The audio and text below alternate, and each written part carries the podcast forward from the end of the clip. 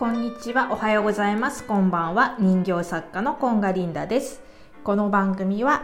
やり直しの宇宙理論ということで、2019年に私が宇宙理論とか宇宙の法則、引き寄せの法則っていうものに出会ってそこからいろんなたくさんのことを学んできたのに8から忘れてってしまうので、えー、またコツコツと1から、えーと思い出してみましょうという番組です。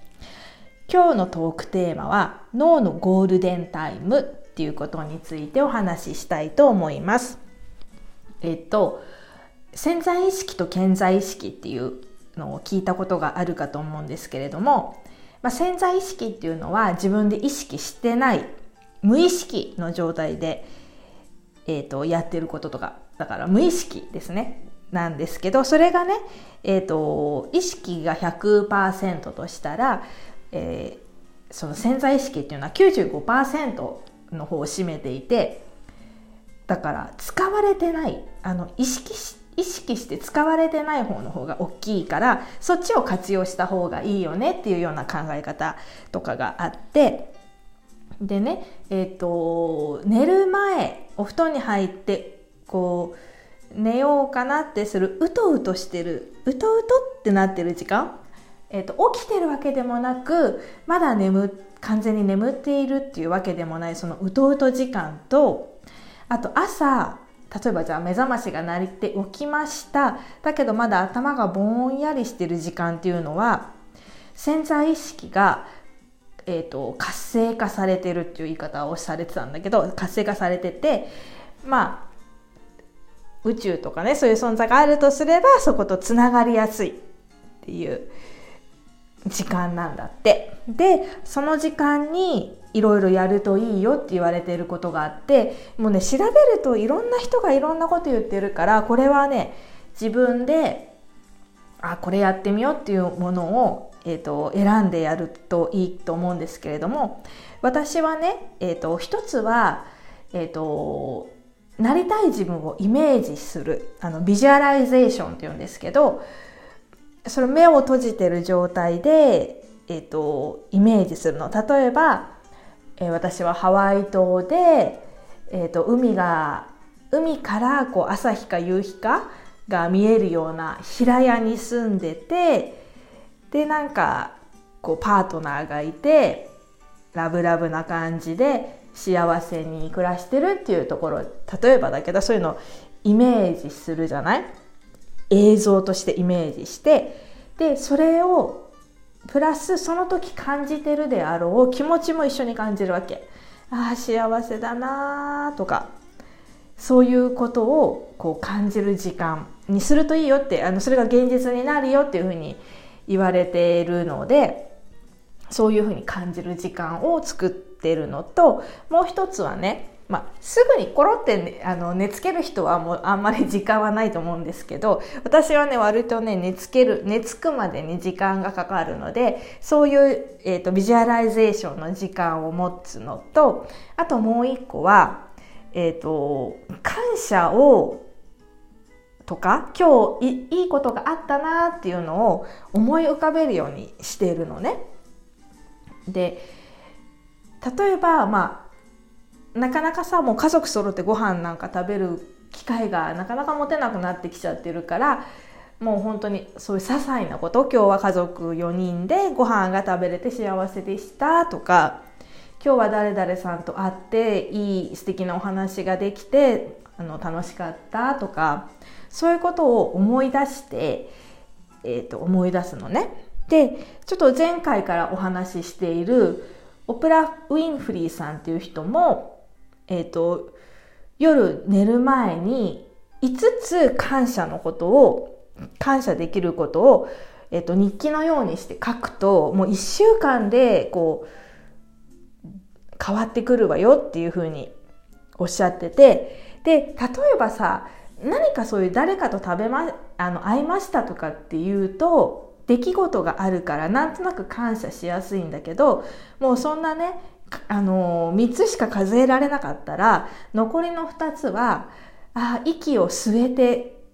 ありがとうございます。息を吐けて感謝ありがとうございます。でもいいっていうふうに言っててそれをねとにかくまあ毎日午後書いてごらんごらんっていう風な感じでおっしゃっててまあ私はただあた。まあ書くっていう行為がね私すごいあんまりそこに時間を使うのが苦手ででも多分書いた方があのソウンさんもおっしゃってたんですけど思い描くより書くっていう行為は目でもその字を見るしあと神経手でこう書くわけだからその神経が覚えるとかなんかだから書くっていう行為は夢が叶いやすいよっていうのはそういうことだよって言ってたので、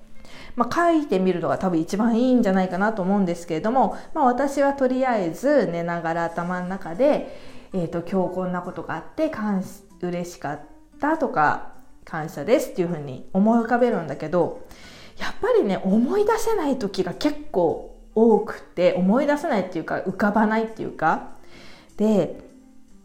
だから普段からこう日常から夜だけこう感謝を思い出すんじゃなくってやっぱり日常からあるある探しっていうのをするといいなっていうふうに思ってて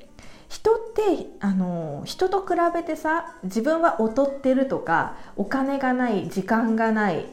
容姿がないないっていうかさ悪いとかさそういうないことばっかり数えちゃうんだよね。だけどそうじゃなくってあ私には今こんな余裕な時間があるとかあ今はこれ美味しいものを食べて幸せとか